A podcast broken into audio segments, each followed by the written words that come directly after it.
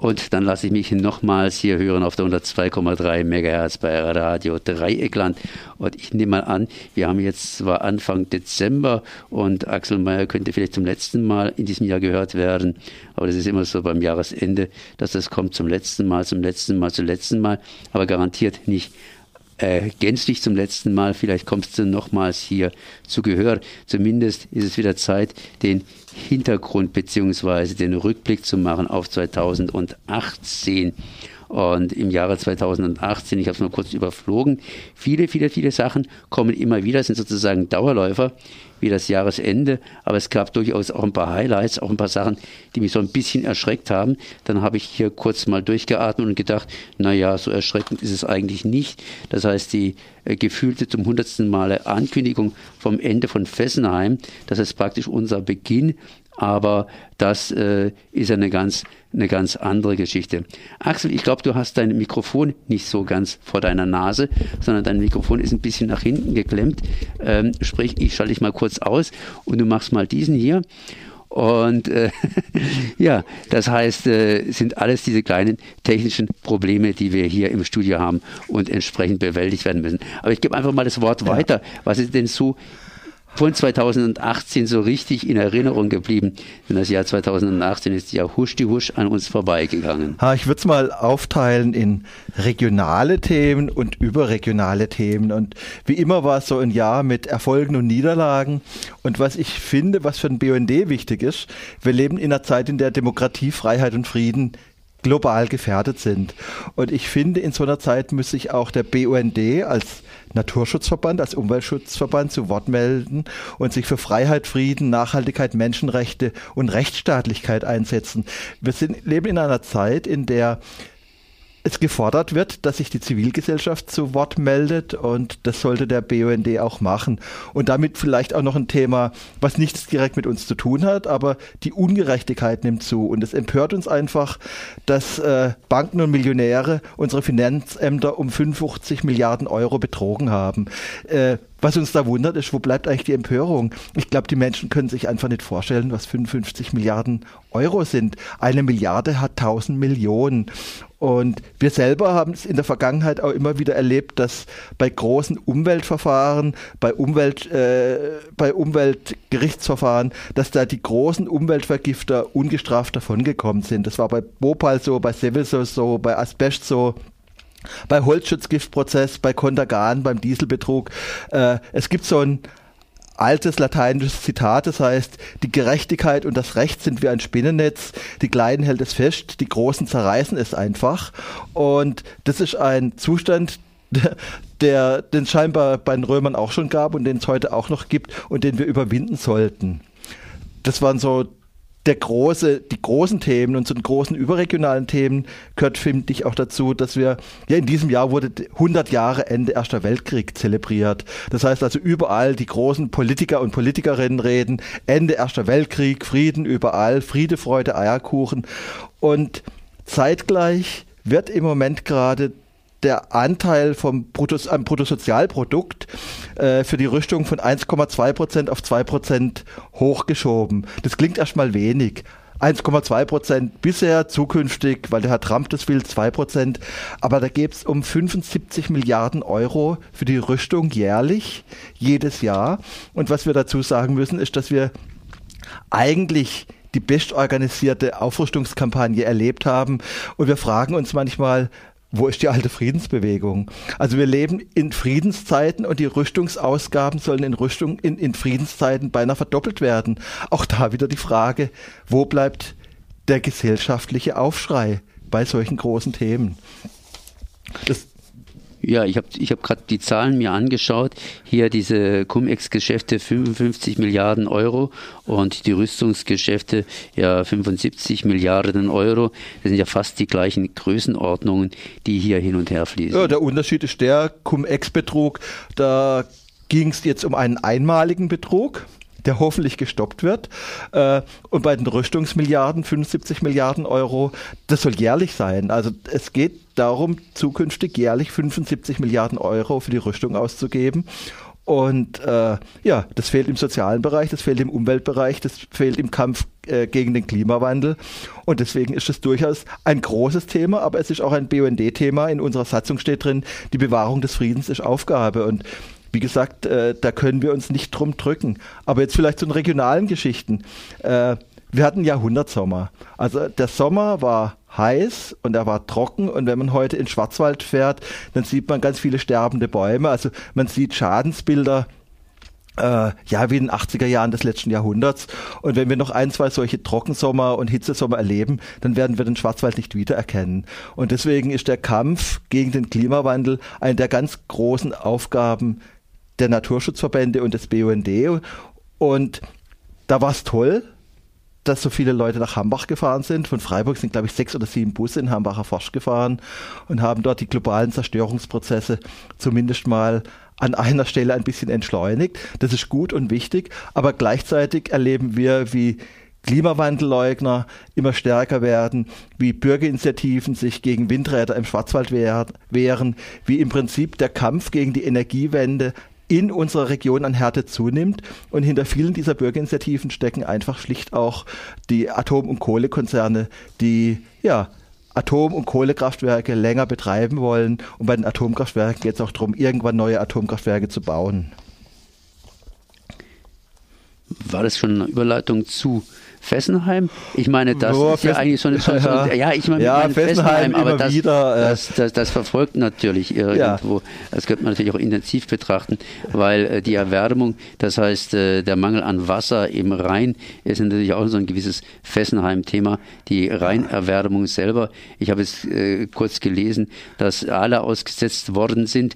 Ich erinnere mich irgendwie dran, dass in den Niederlanden hier die Schleusen geöffnet werden, sprich, dass die, der Lachs wieder hoch kann. Aber was nützt das alles, wenn praktisch oberhalb des Rheines da immer noch entsprechende Fischtreppen fehlen oder ja. eben äh, da die ein oder anderen Sachen schlecht laufen? Das, das ist die klassische Alltagsarbeit des BUND. Ein schrecklich kompliziertes Thema. Die Elektrizität de France will das Lachstaxi. Wir wollen das nicht. Wir wollen, dass im Prinzip der Rhein wieder durchgängiger wird. Also wie gesagt, wenn man hier so einen umweltpolitischen Jahresrückblick gibt, dann zeigt er ja immer nur die Spitze des Eisbergs. Das zeigt das, was die Medien interessiert, was Radio Dreikland interessiert. Aber wir haben natürlich ganz, ganz viel Alltagsarbeit. Wir haben jetzt in diesem Jahr 3000 Nischkästen verkauft aus einer regionalen Behindertenwerkstatt. Wir kriegen ganz viele Anfragen. Äh, da wird ein Baum gefällt, da ist ein Vogel krank. Also in diesem Bereich kriegen wir ganz, ganz viele Anrufe und es gibt auch ungeheuer viel Bürokratie. Also wir leiden unter der zunehmenden staatlichen Bürokratie äh, manchmal komme ich mir vor wie ein kleiner Wirtschaftsbetrieb, so beim Bund südlicher Oberrhein. Und wir hatten jetzt im Jahr, in diesem Jahr diese viel Arbeit wegen der europäischen Datenschutzverordnung. Wir finden das gut, dass das kontrolliert wird. Wir finden die europäische Datenschutzverordnung einerseits gut, haben aber auch da wieder den Eindruck, das wird nur auf dem Rücken der Kleinen praktiziert äh, wenn ich mir Google anschaue, wenn ich mir die unsozialen Netzwerke anschaue, da habe ich den Eindruck, äh, die kümmert die europäische Datenschutzverordnung nicht. Und es ärgert uns natürlich, wenn wir als Kleine das umsetzen müssen und da getriezt werden und wenn die Großen wieder davonkommen. nicht davonkommen, beziehungsweise das mit dem Breitmaul-Nashorn. Ich habe es natürlich auch gelesen, äh, habe es auch in den Zeitungen irgendwo verfolgt. Äh, hast du da nähere Informationen, was da genauer gelaufen ist? Das letzte ist jetzt gestorben, das letzte männliche. Äh, hat man da irgendwelches Spermium oder sonst was zurückhalten können. Aber das nützt ja auch nicht viel. Äh, das zerfällt ja auch mit der Zeit. Also da ist, ist Es ist ein Symbol. Es ist, ist, es ist, ein einfach Symbol, ein Symbol. Ja. Also wie gesagt, das letzte männliche nördliche Breitmaulnashorn ist gestorben. Damit ist wieder eine Art von unserem Planeten verschwunden. Und wir schauen natürlich gerne auf die Nashörner weit entfernt und das trifft uns auch. Aber wir sagen, Unsere badischen Nashörner sind Wolf, Luchs, Wildkatze und Schmetterlinge und für die tragen wir Verantwortung. Wir schauen gerne zum Breitmaulnashorn oder zum Delfin, aber wir haben ein massives Vogelsterben am Oberrhein, wir haben ein massives Insektensterben am Oberrhein und da sehe ich auch durchaus einen Erfolg für unseren kleinen BUND. Wir haben jahrzehntelang dafür gekämpft, dass die Neonicotinoide verboten werden. Wir waren mal in einem heftigen Streit mit dem Bayer-Konzern, der uns abgemahnt hat, hat uns ein Schweinegeld gekostet und in diesem Jahr sind jetzt zumindest mal die drei heftigsten Neonicotinoide verboten worden. Und jetzt als BUND freuen wir uns und haben Angst, dass die Nachfolgegifte vielleicht noch problematischer und noch äh, schwieriger sind als das, was, wir, was jetzt verboten wurde. Ich, ich, ich, ich wage es kaum, das nächste Thema anzugehen, weil wir gehen wieder zum Rhein zurück, sprich zum Wasser. Äh, Wasser immer wieder hier, äh, na gut, Fessenheim kann ich jetzt mal weglassen, aber es geht um Rust. Das heißt, da hast du auch vor kurzem einen Beitrag dazu gemacht, um die Seilbahn, die eben über Taubergießen hinweg zum anderen Rheinüber hinübergleiten soll oder könnte ja. oder eventuell eben da entsprechend Verbindungen schafft. Ja, das klingt doch toll und umweltfreundlich. Der Herr Mack will eine Seilbahn nach Frankreich haben wir auch einige Beschwerdeanrufe gekriegt. Warum seid ihr gegen eine umweltfreundliche Seilbahn? Das Problem ist einfach, dass jährlich 5,2 Millionen Menschen in Europapark kommen. Der Wasserpark wird gebaut, da kommen nochmal 800.000 Leute mehr und die Parkplätze sind voll. Also äh, wir haben schon seit Jahrzehnten gesagt, eine bessere Anschließung des Europaparks an den ÖPNV, an die Bahn. Wir haben gesagt, und für die Autofahrer und Autofahrerinnen einfach ein Parkhochhaus. Äh, jetzt kommt die Seilbahn und das wirkt umweltfreundlich, ist aber nicht umweltfreundlich, weil da geht es im Prinzip nur darum, wieder einen ebenerdigen Parkplatz zu bauen, diesmal im Elsass drüben. Die Leute kommen im Auto an und fahren dann mit der Seilbahn ein kurzes Stück. Das ist nicht umweltfreundlich. Umweltfreundlich wäre eine Seilbahn auf der deutschen Seite, nicht über Naturschutzgebiet, hin zu einem deutschen Bahnhof, wo dann auch der Intercity hält und wo die Leute dann wirklich umweltfreundlich zum, ba äh, zum Park fahren können. Und dann natürlich die Eingriffe in den Park selber. Äh, das sind einfach die Stelzen, die, die Kabel drüber, diese bewegenden äh, Teile, die da drüber fahren und Hunderttausende von Leuten, die dann zusätzlich in den Europapark kommen, um dort sich die Natur anzuschauen. Und es scheint für den Europapark keine Grenzen des Wachstums zu geben, aber für den, äh, für, für den Taubergießen gibt es die auf jeden Fall. Alles hängt am Gelde, unter anderem auch am Bitcoin.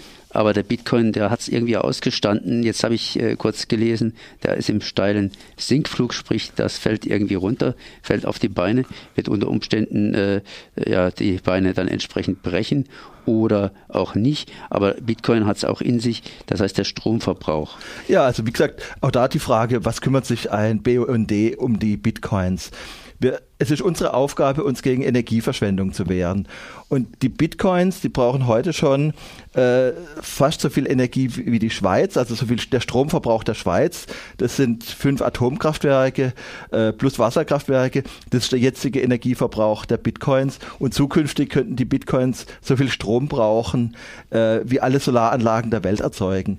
Und da stehen wir natürlich schon vor der Frage. Wir diskutieren Energiesparen häufig im kleinen Bereich, aber nicht im großen. Und da geht es um eine Technik, die die Menschen nicht voranbringt, sondern die die Gier einiger weniger befriedigt. Und deswegen ist das ein wichtiges Thema und ein Zukunftsthema. Und äh, was uns freut, ist, dass der Bitcoin, glaube ich, von 17.000 Euro für einen Bitcoin jetzt auf 4.000 Euro gefallen ist. Aber die Rechenleistungen gehen trotzdem weiter und es wird einfach für diese Gier einiger weniger wird ungeheuer viel Geld verschwendet äh, Energie, Geld und Energie verschwendet. Ja, ist fast, ja. Vor allen Dingen, wenn man dann die Nachfolgegelder eben berücksichtigen darf, die eben aufgewendet werden müssen, um das, was heute kaputt gemacht ist, wieder aufzubauen oder irgendwie zu begradigen, zu berichten. Also diese, dieses Bitcoin-Farming findet hauptsächlich äh, in Asien statt, äh, in der Mongolei, in China, bei den dreckigsten Kohlekraftwerken. Das heißt also, die Bitcoin-Gier ist ein Treiber des Klimawandels was ja auch ein Treiber des Klimawandels ist, sind Maisfelder, hier Versalzungen, Versalzungen vielleicht nicht unbedingt, aber das geht natürlich dann wieder ins Wasser hinein und, und, und, und, und. Äh, bei Booking gibt es ein kleines Berglein in der Rheinebene, das besteht zum Großteil aus Salz. Da werden riesige Mengen Salz ins Grundwasser ausgespült. Und seit zehn Jahren gibt es ein Urteil, dass im Prinzip der Berg saniert werden muss und zwar nicht auf Kosten der, äh, von uns, also nicht auf Kosten der Steuerzahler und Steuerzahlerinnen, sondern auf Kosten der Kali und Salz AG. Und seit zehn Jahren warten wir darauf, dass endlich etwas geschieht. Und jetzt macht der BND zu diesem Thema eine große Postkartenaktion ans Landratsamt Breisgau Hochschwarzwald, um unserer Forderung Nachdruck zu verleihen. Wir wollen, dass dieser Salzberg saniert wird. Ja, das heißt, äh, auch wenn Fessenheim abgeschaltet wird, hast du da eine Prognose? Oh, also wie gesagt, das war jetzt die neunte Ankündigung einer Fessenheim-Abschaltung und wer neunmal lügt, dem glaubt man nicht. Äh, er klang einigermaßen überzeugend, äh, der Herr Macron, aber äh, wenn ich mir an, wenn ich an die Gelbwäsche in Frankreich denke, wer weiß, wie lange Herr Macron noch dran ist und ob da nicht eine atomfreundliche Regierung folgt. Also ich glaube es dann, äh, wenn Fessenheim konkret abgeschaltet ist. Ich hoffe auf das Jahr 2020, aber sicher bin ich mir absolut nicht. Auf jeden Fall, die Arbeit geht nicht aus. Das war Axel Meyer, BUND Freiburg. Ich danke mal für das Gespräch. Ich bedanke Merci. mich für euer Interesse an diesem Thema.